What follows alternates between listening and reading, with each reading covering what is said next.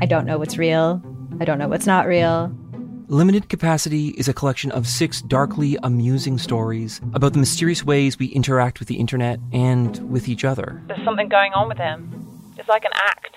I don't trust him. What? You're staring at me like I should say something, but I, I don't really know what to do here. That's the whole name of the game. Don't talk about how the town isn't real. You understand? Limited Capacity, available now on CBC Listen or wherever you get your podcasts. This is a CBC podcast.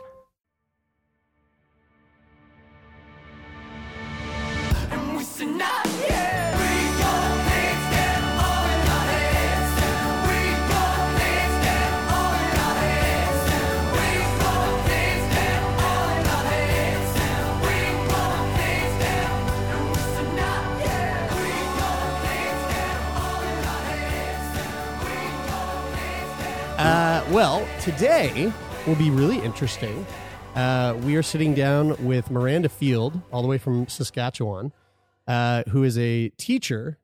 But uh, I think it's I think it's Saskatchewan. I say Saskatchewan. Can we get a deciding? Can we get can we get a deciding? Here we uh, go. This is how we're pronunciation starting here. here. Great. It's not the way it's pronounced is not Saskatchewan. I knew it. I also say I knew Quebec. it. I- so I so knew it. you know So- what? I don't even know how I say Saskatchewan. You, you know what else I Well, say? there I, you go. You know, was it? what did I say? Did I say it right or Juan. wrong? You said Juan. Yeah. I say I also say Saskatchewan, Toronto. I pronounce the T in Toronto. I might as well be American. I think you. Yeah, me too. I'm kind of there with you. Yeah, There you go. Uh, Miranda, you're a teacher, but you're a special kind of teacher. Why don't you let our listeners know um, a little bit about your background and uh, and the work that you do? Yeah, absolutely. Um, so I've been a teacher here in Saskatchewan for about 15 years, and I've worn a lot of different hats. I've worked everything from mainstream classrooms to post secondary, um, but my very first role was actually within the hospital schools.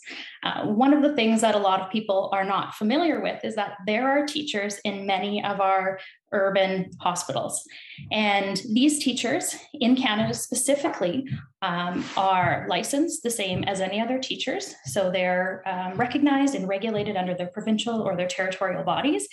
And they are often employed by a larger urban school division. So, yeah, one of my very first positions that I held was actually working in a rehabilitation hospital here in Saskatchewan. Hmm. Whoa, that's crazy. I actually have never ever heard of this in my entire Me either. life. I didn't know. I like. I feel like like this has rocked my world so much that this is a truth about our society that that there are teachers in hospitals that like I feel Like you missed your calling. like I just I knew- I knew this is where this was I going. I wasn't gonna say that. I wasn't gonna say that because I don't know enough about it yet. But surely by the end of this, you I will. typically don't really need that much information to make the decision. You're on, you're on the right path. Yeah. But I feel like I woke up this morning and I was I've been asleep for my entire life, and now I'm realizing that this It- is a, it like is- a fundamental role. It in is very fascinating. like because so when you when when I when I think of teacher, when I just think of the word teacher, I mean the most obvious connotation is school teacher. So when you have teachers that are in hospitals, what what does that role? What does that what does that teaching look like? Yeah, so there's a few different roles um, that the teachers have, and I think it often depends on where you are situated because the role will look different in a rehabilitation hospital versus a pediatric ward versus an adolescent uh, psychiatry unit or a specialized, maybe eating disorder um, ward. So, really, these teachers um, are trained very often in either primary or secondary school. Um, in Saskatchewan, here, we're actually licensed to teach kindergarten through grade 12. So, we wear a lot of different hats. Um, Wow. We have our specialties. Yeah. Um, so, depending on where you were, for example, in the rehabilitation hospital that I worked in, I saw two different types of students. Um, I worked with students who were there for respite. So, students who had um, very often cognitive complexities or were wheelchair bound and they were offered respite from their families would be there for a one or a two week admission and we'd get to see them about two hours a day. And then the other students that i would see in that setting were also students who were in longer um, inpatient rehab rehabilitation programs. So they were having daily therapies um, clinic meetings and daily kind of that multidisciplinary team approach. So i would see them in between one and two hour a day and we would just meet them where they are Mm. Now, is this like, is this the kind of thing like when you finish teachers college and you go on to your first job working as a teacher in a in a hospital setting like do you do you specialize in the training for that in your final years at at like teachers college or is this the kind of thing where you get into the work into the field and it's kind of a, a process of like learn as you go while being kind of put in this position where a lot of school teachers don't end up Yeah, I would say more of the latter. To my knowledge, there aren't any specialized um, programs, let alone specialized teaching um, courses that have to do directly with teaching students in a hospital setting. For me, uh, my background, I actually have a music degree. That was my, I did a music education degree with a minor in, um, it was called special education, but inclusive education at the time. And it just happened that there was an opening, and that's where I was placed. I think a lot of teachers who are in these positions, they do have specializations in other areas, but do have a real interest in working with um, kind of that inclusive education realm of students with uh, behavior, medical complexities, and really finding ways to adapt the classroom to their needs. Right. Yeah. So, so to Brian, to your point of like, of this kind of blowing your mind, like it, it, it, it, it, it's very cool, but it, but it also like, it makes a lot of sense to me. Um, especially as a, as a kid who spent a lot of time in and out of the hospital. Um, although I was pretty lucky in that, like anytime I did spend in the hospital, it was, it wasn't really long extended periods of time. It was usually two weeks. Um, but I, I, I'm trying to, I'm like racking my brain to think about the times that I spent at the IWK, which is the children's hospital here. If I spent time in there with a teacher that was a part of like the floor that I was on. And I, I honestly, I can't, I, I have a bad memory anyway, but I, I can't remember if that was ever something that I, that I did, or if like I was receiving schoolwork from the school that was Mhm. sent to me by my, you know, via my parents or whatever. Um, but what I what I can imagine, what I'm thinking about right now, is that those times when I was spending two three weeks on end living on a unit in a hospital where I can't go anywhere else, um, I was not sharing that floor with kids that were all the same age as me. You know, it was like I- was in grade three. There was a kid in there who was in grade nine. There was a kid in there who was, you know, their final year of high school, like a whole broad range. So when you're when you are doing this type of work, um, what's the logistics? Like, how does it work? Do you? Yeah, I, I guess you, you're like it would make sense to to kind of go the old school like small town Newfoundland route where you bring all the kids, no matter what their age, into this small schoolroom setting. And you got your parents in Newfoundland are in your class with you and stuff because they still haven't you know, finished high school Yeah. or whatever. So they're still Wow. hey, my dad. That my was brutal. hey, my dad, my, my dad, my dad, also from Newfoundland, never finished his grade twelve. So that, this is good, quite possible. Um, so so so if it, if that's not the case, or maybe it is, maybe maybe I'm totally wrong, but I'm assuming that it wouldn't make sense to bring, you know, a group of kids ranging from ages six to seventeen or eighteen all in one room. I just timed it. That's the longest question we've ever asked on Segway. How? like because Miranda was laughing like uh, two minutes ago because she was like, "Oh, this is funny. I can't wait to tell you all about this." How? Uh, so what? What is the process like? Do you do you go from room to room, or do you kind of hold down a base and everyone comes to you on their own scheduled time? So the teachers who are um, on wards in the hospital, I would say they're logistic wizards because every day looks different. And like you were saying, depending on the space and the availability, um, for example, here in Saskatchewan, there are two different approaches that happen. Um, there are often classrooms on that ward, so there is the opportunity for um, students or adolescents to come together and actually meet in that cl- in that space together um, and do whatever work is um, again this is kind of twofold and this comes into that logistic wizardry part where the teachers in the hospital find ways to communicate with the homeschools and the homeschools if they're able to connect with them often provide work. So they're able to say hey we're in on this math lesson here's um, here's a sheet can you guys just try and do this? Or we're reading this story do you have access to this um, so there's that piece of it but then there's also uh, bedside support as well so there are Mm. lots of children and adolescents who aren't able to leave their rooms um, for isolation purposes or um, for behavior or whatever the pieces are so there's also opportunity during the day for one-to-one bedside service as well Mm. I'm God, I'm you- so you really impressed, do like, have to wear a lot of hats. If there was a if there was a teacher Olympics, I feel like Yeah. hospital teachers would be like the gold medalists because like they just just imagine all of the information you need to know. Like imagine you have a kid in grade three who needs uh, help, you know, doing a book report, and then there's a kid in grade twelve who's like, you know, needs to know about Taking the physics. ribosomes and the Yeah. things in biology stuff that like obviously I don't remember anything about. Um, but like, is it is it hard to sort of switch hats that that quickly and and know that much? I think part of it is, is is you we're very open when we we know that we don't know things and we make it fun. And again, we don't necessarily need to know the answers to all of the questions that you're doing on your chemistry assignment, but we can help you find ways to learn that. And I think that's part of the teaching piece is it's not always about knowing all that information.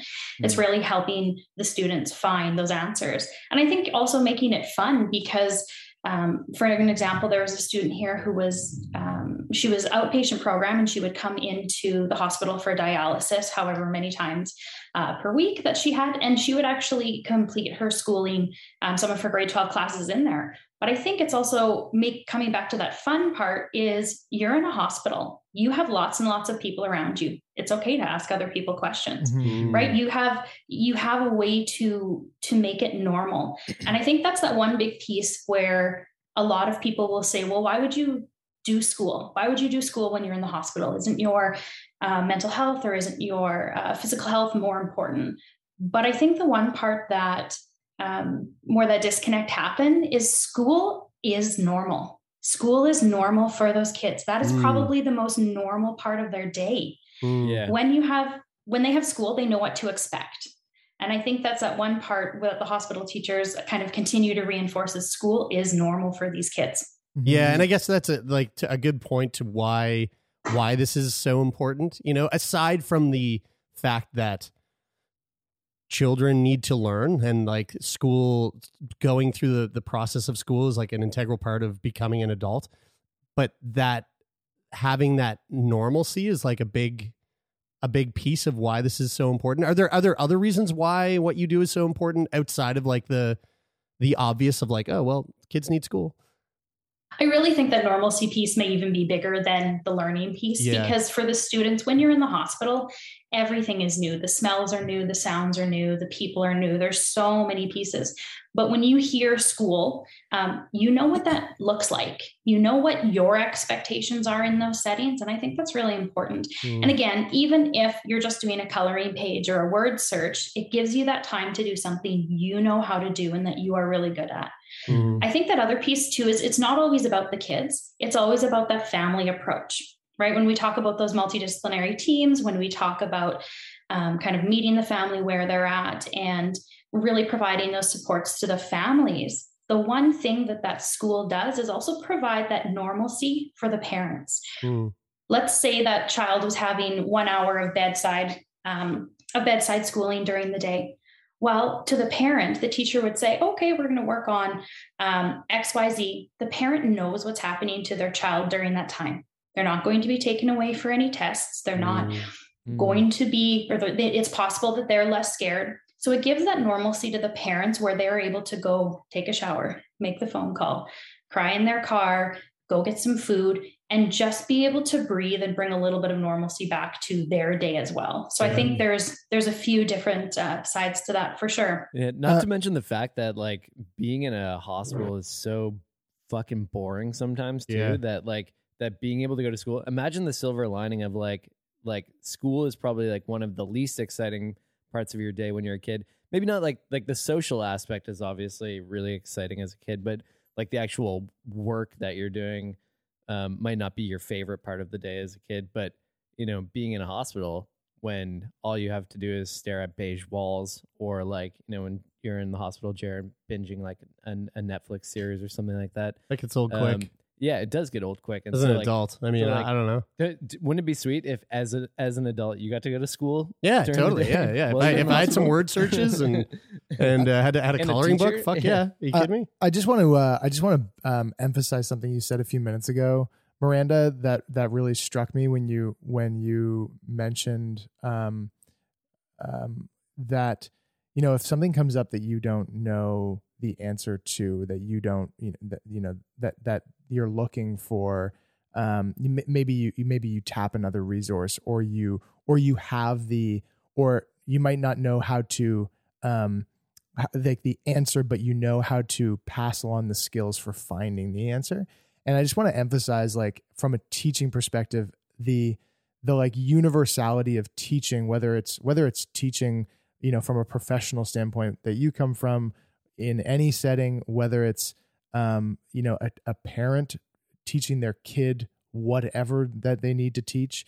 My from my perspective, it's teaching yoga. I'm actually starting a yoga teacher training tonight, and something that comes up a lot in that setting of teaching when we're teaching teachers is can I teach this like I don't feel right about teaching this yoga pose that is that I can't physically do.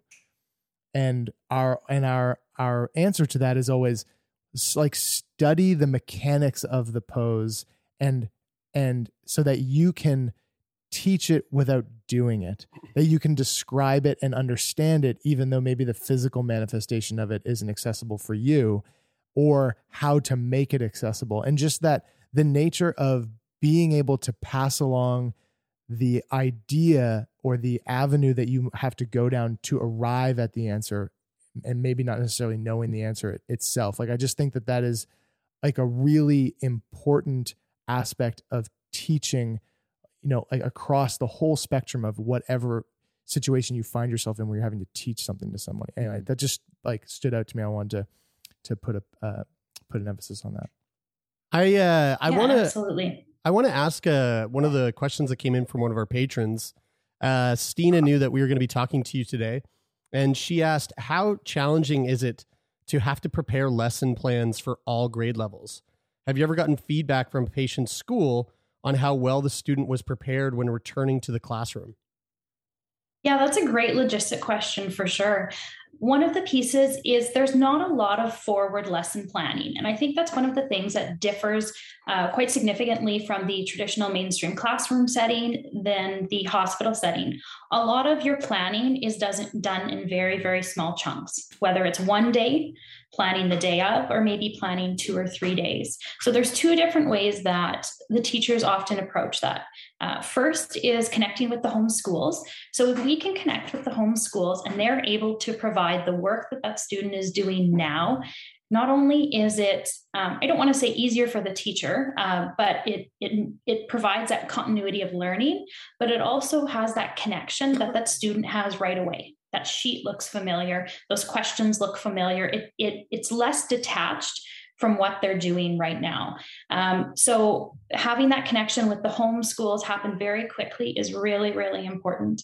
The second piece too is having a general idea of what topics are covered in all of the grades and all of the subjects. Now, these aren't things that we have memorized by any means, but again, with the use of technology, we have access. Again, as professionals, we have access to all of this information. So being able to quickly have an idea of um, what they're working on.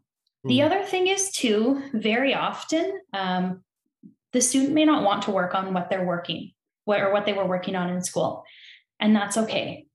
We're not there to say, you must, you shall, you at kind of XYZ. We really want to be there to support them in their learning. So hmm. many of the teachers are really quick and have a lot of really good go to resources that can engage the student.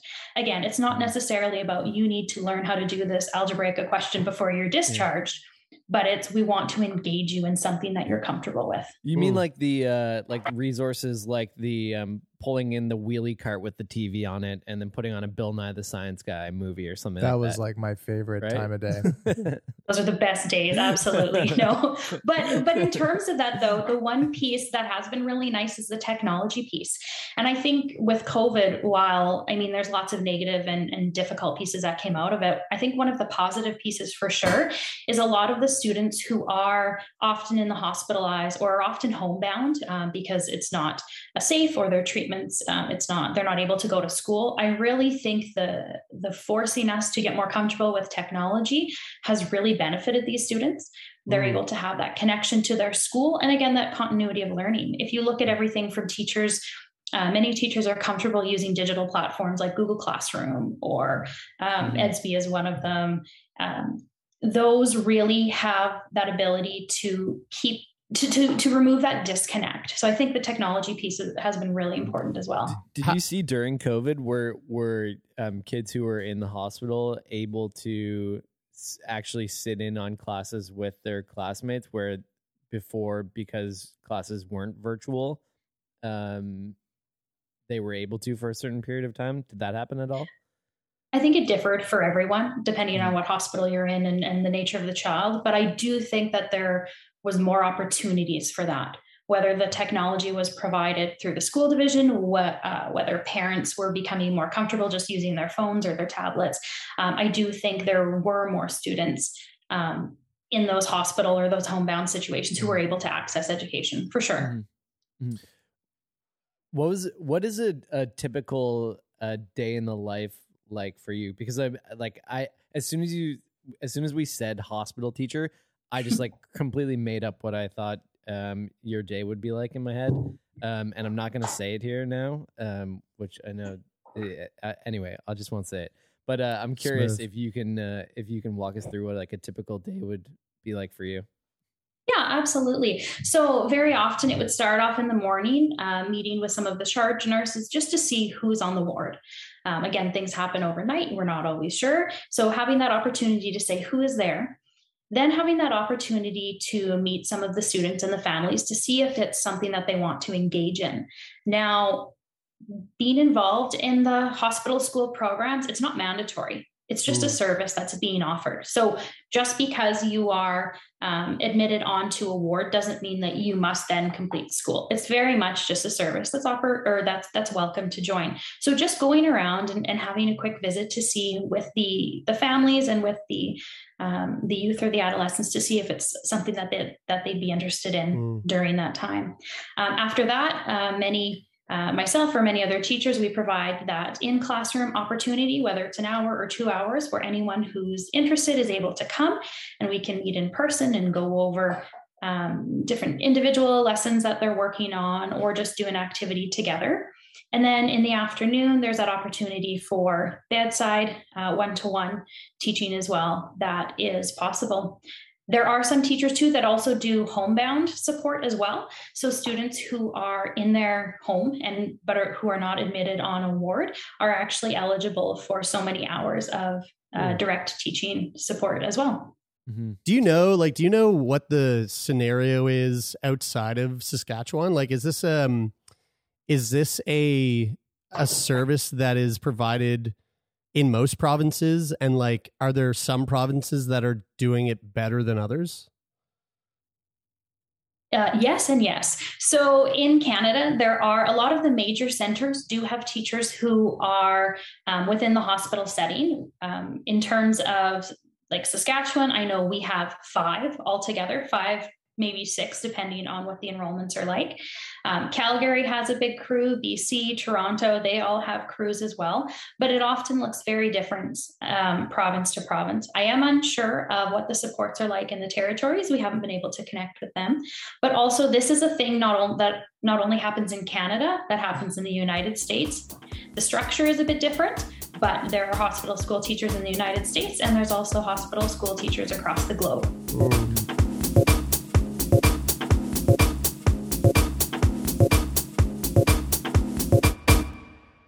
Think of your favorite one hit wonder, Or that overpriced toy your parents would never let you have? or that TV show that no one else remembers because it was canceled way too soon. Now, what if we could fix it? I'm Franchesca Ramsey. And I'm DeLon Grant. And after 20 years of friendship, we are now hosting a new nostalgia podcast called Let Me Fix It. Each episode, we'll dig into our favorite celebrities, shows, and brands of yesteryear, and then imagine what it would take to repackage them for relevance today. Think of our show as an intervention, but with way less stakes. So subscribe to Let Me Fix It wherever you get your favorite podcasts. Um, when I when I think of um, I, I wanted to ask you about about um in in mainstream in mainstream schools, which is is a is a is a self explanatory term to me. Um, but it's fir- it's actually the first time I'm hearing it referred to that. Um, and and correct me if I'm wrong after I said it's self explanatory, but like that K to twelve, like K to twelve, uh, public school is like what I think of when I think mainstream school. Um, and I'm wondering what the um, you know, growing up in the public school system, you know, you you owe you you I, I always saw that there was um, that there was you know people that had um, considerations, whether that was like mental, physical, um, you know, people that, that were always with uh, that were always with their own teacher, that were always um, in their in their own program, and then also students that were you know in class with me that were left for like supplemental learning and things like that. And I'm wondering from uh, from the perspective of the teacher that is handling those students, whether it's supplemental or whether it's like a, a full time um, a full time um, crew of kids that you're working with, depending on their um, the adaptations that they need. What is the the like the hierarchy of assessment for determining how to best serve those students that you're working with? You know what what what yeah what what is the most like important piece when you're considering how to work with a student um, to to best suit their needs and, and like what are what yeah what is that you know top one two three four things or something like that Okay, absolutely. So there there is a process in in every school division and every province. The process is a little bit different, but when you mentioned the numbers, um, that brought to mind what's called a tiered approach or um, response to intervention is kind of the professional lingo piece of it there. So there are different types of accommodations and modifications that can be put in place to help students. In terms of priority, um, most school divisions will look at safety being the first one. Now, safety can encompass multiple different things. Safety could mean um, everything from students with seizures or students who have life threatening allergies or or if they um, get injured at school, something uh, could require significant medical care. It could also mean any students who um, have the potential to harm themselves or harm others um, during during the school day. So safety is always that most intense um, priority there. From that, then we move into different types of learning and environmental needs. So then you would go into students who may require assistive technology, they may require additional adult supervision, adult support.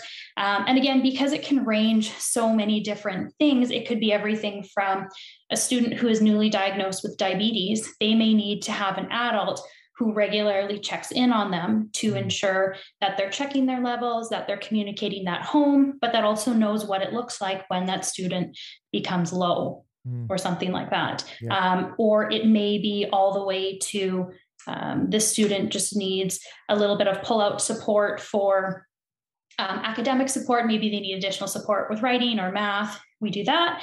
But then there's also, um, again, depending where you are, often larger urban centers have more flexibility um, and more uh, more populations to do this. But there are, when you reference back to that mainstream school, right, kind of that regular classroom that we look that we kind of looked at some urban school divisions also have some supportive classrooms so there may be students who have um, very high anxiety where it's very very difficult for them to come to school or to engage in um, in the the school or in the academic environment. So some of those supportive programs there may be a program for students specifically with anxiety or with autism.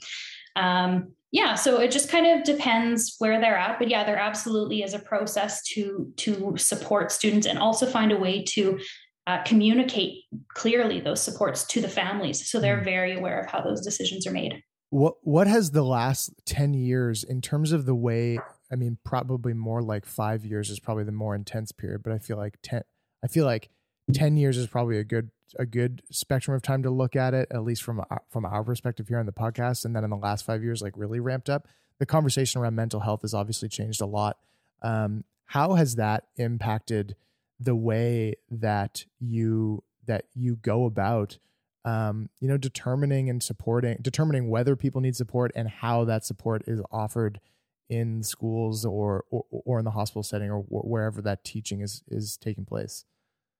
Yeah, I think we've I think like every every profession and every industry has really come a long way in their understanding of what mental health is. Really trying to remove um, those stigmatizing characteristic behaviors and really trying to understand this is how your brain works this is how your body responds to trauma this is how your body responds to stress different things like that um, and i think schools are doing a really good job on a few different fronts i think they're doing a really good job with uh, community, communicating with other uh, professionals. So, whether it's communicating with family doctors, with counselors, with uh, different agencies that they're working with, really finding ways to provide that continuity of care and understanding. Um, the other piece, too, is I think. I think just the compassion piece has really um, has really come to the forefront and understanding what types of supports students need based on those mental health pieces. Mm-hmm. So, finding ways to support anxiety in the classroom, finding ways to support depression in the classroom. Um, and just being able to to open up those conversations for sure. And um, from where you sit, sorry guys for just dominating. I just want to ask one more question on this thing here. But from from where you sit, is that something that like over the last five years people in your profession are going are going oh finally. Or or are you or or do you feel like people in your profession are are are, are on the same sort of upswing as as the general public or that you've been there and now everyone else is sort of catching up as well? I think it would depend who you talk to. I personally feel like like we've been there for a while, um, but I think now it's becoming uh, more commonplace to have those conversations yeah. and to and to provide those supports whereas previously um, parents may not have been comfortable sharing diagnosis with the school or supports um, for that but i think there's a or I, I, feel from my perspective there's a lot more um, comfort in having those conversations about sharing diagnosis, sharing supports. Hey, you know what? This actually works for us at home. When this student is showing these behaviors, this is what we do. Hey, do you want to try that? And then we try it and we have those communications back and forth. It's not the you're at school, you listen to what I say, you do what I do, you go home and it's a different world. So mm-hmm. I think we're really trying hard to to provide that continuity of care mm-hmm. for sure. Speaking of uh, of mental health, I'm curious about what your experience has been like with with your mental health in relationship to. I'm imagining that um, um, you don't discriminate discriminate against students who are terminally ill or diagnosed. I'm sure that you that school is offered to them up up until the last you know sort of moments or days or weeks that they're able to um, have the energy to do that. Uh, have you had an experience or or many experiences where you've worked with children who have, uh, you know, eventually passed away, and how do you manage that? Because it, I imagine that it's much more common in your job uh, than it would be for in the traditional quote unquote mainstream teaching field. Yeah, absolutely. No, I have had those. Um, those teaching experiences for sure. It's really interesting um, working with families who have members or who have children who have life limiting illnesses for sure. It's a very I don't want to say it's completely different conversations, but it's also very common conversations as well. We really take the lead off of the child and off of the family. If they want to engage in school, absolutely, we will do it. If they don't, that's okay too. But very often, the child um, or the adolescent really does want to engage in, in school mm-hmm. and does just want to do things that they're able to do. Again, if you're sitting in your room always thinking about worst case scenarios, that's not good for anyone at any age. And one of the things that lots of the teachers note as well, lots of the hospital school teachers, is that when these children are engaged in learning in the hospital setting, they really do look much better. They're more Mm. um, welcome to conversation. They're more present, and it just really has had that that positive affect. Mm. I imagine too that like being because I think of you know the role models that I had and mentors that I had growing up. Oftentimes they were they were they were my teachers. They were the people that I could go to when you know I was struggling to find somebody to talk to about you know my emotional experience being a kid going through this world. So uh, I imagine that you you must have pretty um interesting emotional and, and and really well connected conversations with some of these kids who are going through some of these tough times and like knowing that you know your role isn't a therapist but you know at the same time you're a human being and supporting a, a kid going through something must be quite rewarding do you have do you find that oftentimes kids will feel comfortable you know sort of talking to you about some of the challenges that they're going through Yeah, absolutely. It's this wonderful balance of being incredibly heavy, and incredibly humbling as well. Mhm. That the that the children really would would honor you by sharing their stories with you. Yeah, in terms of of my own mental health, again, really trying to be proactive and being aware of what I need when I'm feeling overwhelmed, when I'm feeling that um, I'm maxed out, being able to to take days off when you need your days off because it's real. And, and if you're showing up and you're not present and Mm. um, you're not in a good place, it really is not good for the children um, who are there as well. What what kind of uh, what kind of like professional development do you do you have to consider when doing this type of work? Because like I can imagine again, not having like specialized in this in in school for yourself and and kind of just diving into this career um and and just the ways that things change in the world i mean covid was a good example of like how covid's really changed everything every profession in some way um are there like are there sort of like continuing ed- ed- education um goals that you're striving to hit like every year to to kind of stay on top of the job that you do So there wasn't anything formally, um, especially here in Canada, that was able to provide those professional development opportunities. Very often, we were able to jump in on more generic training for stress, man- stress management or Mhm. trauma informed practices and other professions. Um, so one of the things that myself and another hospital school teacher did here in um, in Saskatchewan is we actually created a professional development network where we had the Oh. opportunity to connect all of the hospital school teachers in Saskatchewan and we have an opportunity to formally meet four times a year and really talk about the things that are specific to us. And we have done everything from listening to um, a podcast from you guys to really pulling out that academic literature to bringing in different professionals um, in different areas and sharing what they do to also bringing in organizations like Beads of Courage and Ronald McDonald House and talking about how they support the same families uh, that we work with. That's really cool. So, I, I mean, do you have any plans on broadening out that network, like outside of Saskatchewan, Saskatchewan, uh, and, and yourself. including including other provinces or other cities in, in Canada? So we would absolutely love to. Um, all of the members of our Saskatchewan network were also members of what's called HEAL, the Hospital Educator and Academic Liaison Association, and it's actually based out of the states. And there's a few different um, Canadian teachers who jumped on board, but it's primarily um, related and connecting people in the United States. We Hmm. would absolutely love to connect with more people um, and more like minded hospital teachers in Canada for sure. We've connected with a crew out of Calgary. We were able to meet with them virtually and have some really wonderful Hmm. conversations. But yeah, I think that would be something really amazing if we were able to.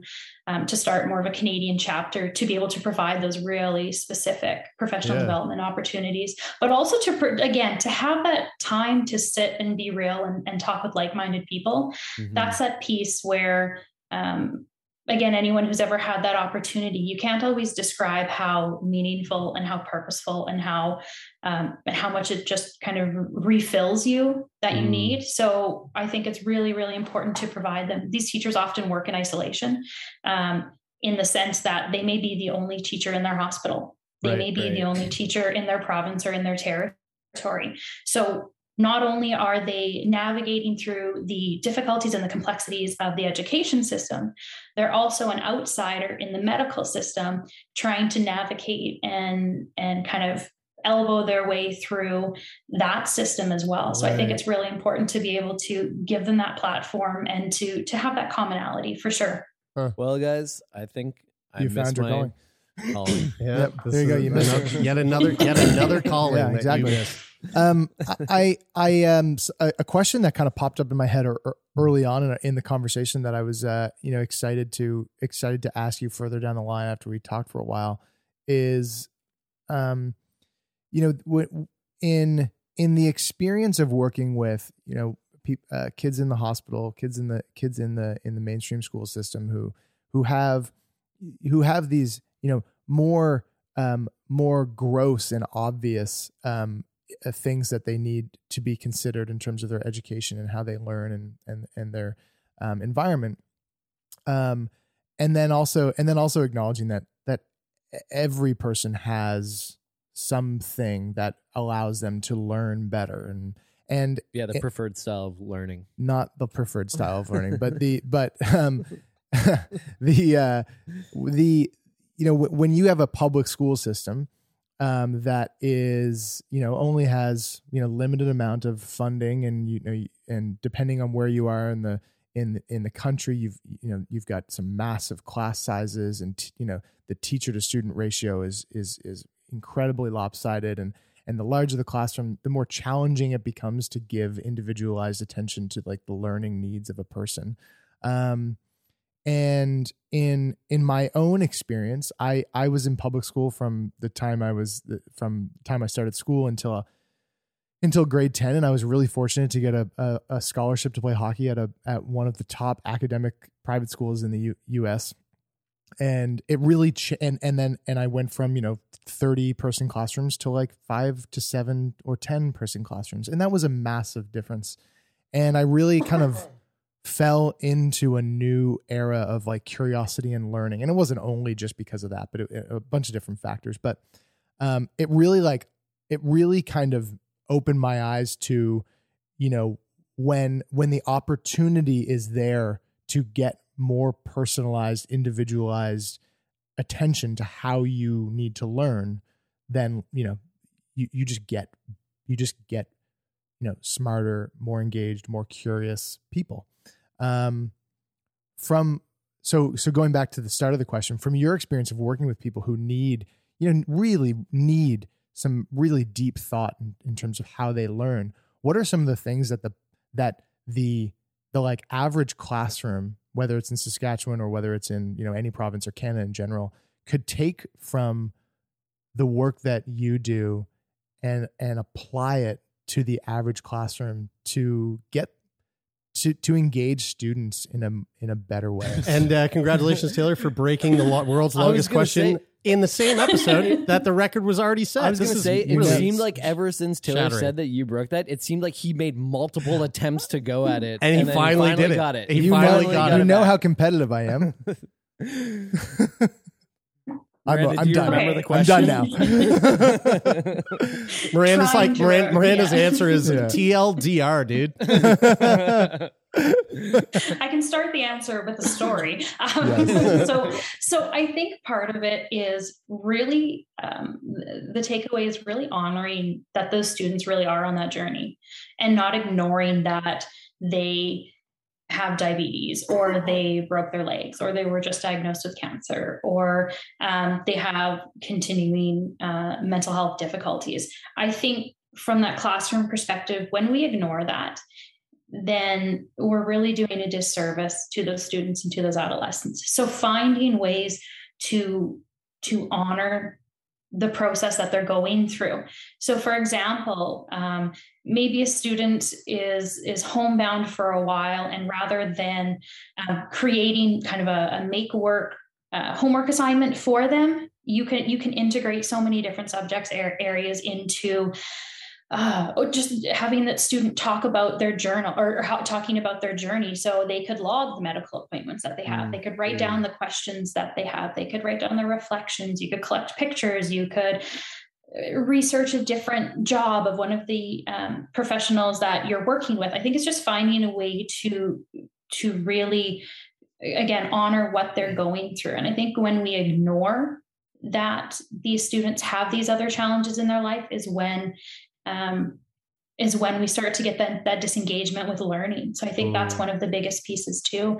And and like you were saying that there there really is a difference in learning moving from those large class sizes to the smaller class sizes. So I think one of the things that the hospital school teachers do a really good job at is making those connections and just really sitting and being present with the students. One of the opportunities that I had while working in the rehabilitation center is I was working with a student um, who was there on respite and he used this was probably 15 years ago used a Dynavox for communication. So if you're not familiar with that, um, really kind of the old school iPad idea where he was able to touch the what he wanted to say in hmm. pictures mm. and share that. It's quite laborious for the student, and it's also quite laborious um, for those communication pieces. So in the typical classroom, it, it's very unfortunate, but it really doesn't um, allow for that child to be able to share what they know. Mm-hmm. Um, but one of the pieces in the hospital settings with a student who was there on respite, it just happened that I didn't have any other students at that time. It was just him. So I had him for two hours a day for a few days in a row. And for the very first time, he and I wrote a story. So we were able to um, give him kind of two options or three options. He could use his hand to use a spinner. And if it landed on an idea, I would read it out loud. If he liked it, he would say yes. If he didn't like it, he would say no. And we went through this whole process. So by the end of his time, he had actually written his very own story Ooh, um, awesome. that he was able to to do. So I think, yeah, it's just really when you do have that individual time, just using that time to to connect with the the students for real.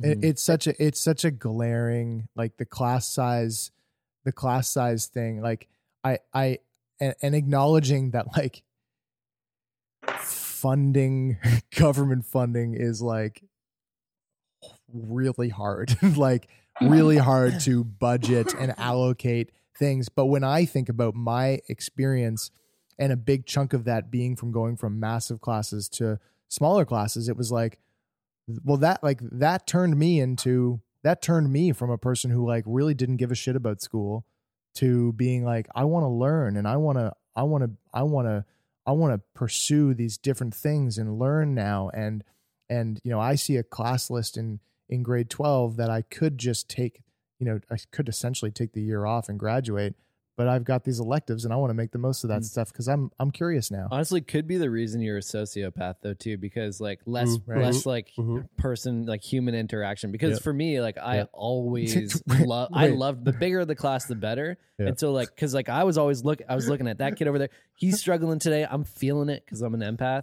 And so I'd be walking up to him and be like, "You want to share a book or something?" Mm-hmm. I play with them. Yeah. I didn't really care so much. About that. Which maybe is why you experience. have ADHD. Yeah. Exactly right. There's yeah. so much action going on. I really love that though, and I you know I'm happy that it's you, you heard you heard it here first, people. I'm a sociopath because of small class that's, that's it. Yeah, that's it's quite possible. It's quite possible, uh, and that is the biggest takeaway of uh, today's conversation, folks. No. Uh, Miranda, th- I gotta say you have you have such a beautiful job and and not an easy job, but one that that seems extraordinarily rewarding. So I want to say thank you for for opening our eyes up to something that we really didn't know much about, and and I feel so grateful to have had um, just a sliver of your time today to sit down and talk about talk about teaching in hospitals. Thank you so much. Is there mm. anything that you wanted to like really hit on before we before we wrap this up? Yeah, I think there's two pieces. Um, one is I really want to do um, to draw people's attention to again two of those different organizations, Beads of Courage and Ronald McDonald House, because mm. they really do wrap around families in these situations. Um, these little beads I have on here today are actually called carrier beads uh, or carrier beads. So what um, even the general public is able to do is you can order these beads and you can wear them when you go on an adventure or on a trip or when you do something that you um, are doing out of your comfort zone or something that you're doing to be brave.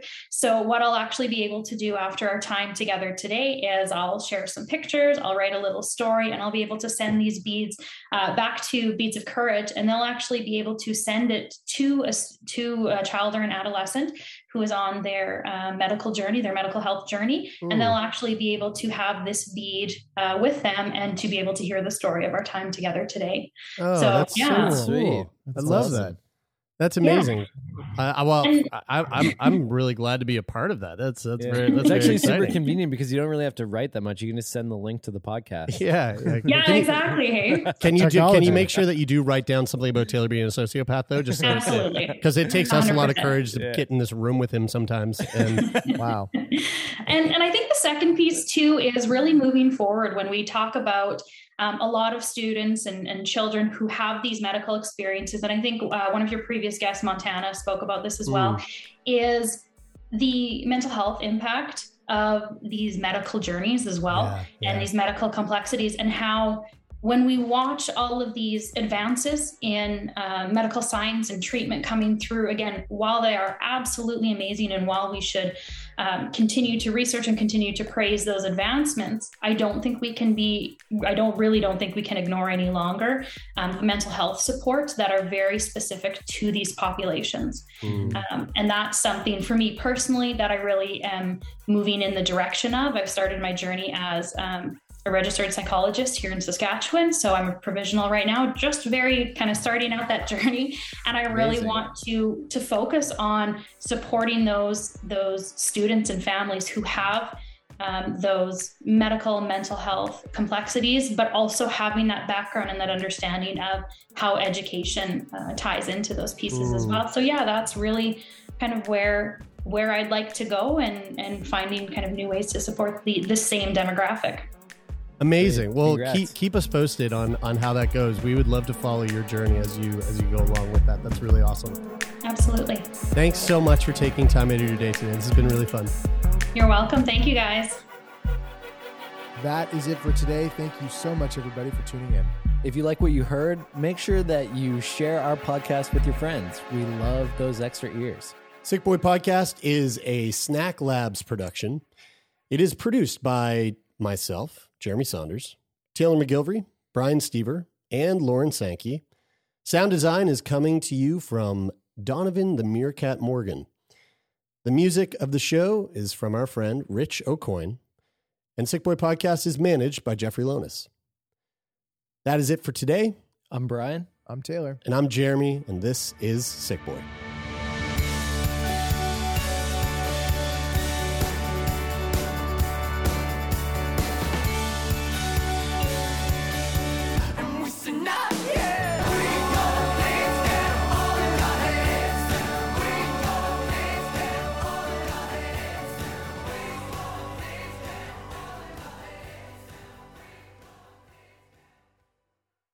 For more CBC podcasts, go to cbc.ca slash podcasts.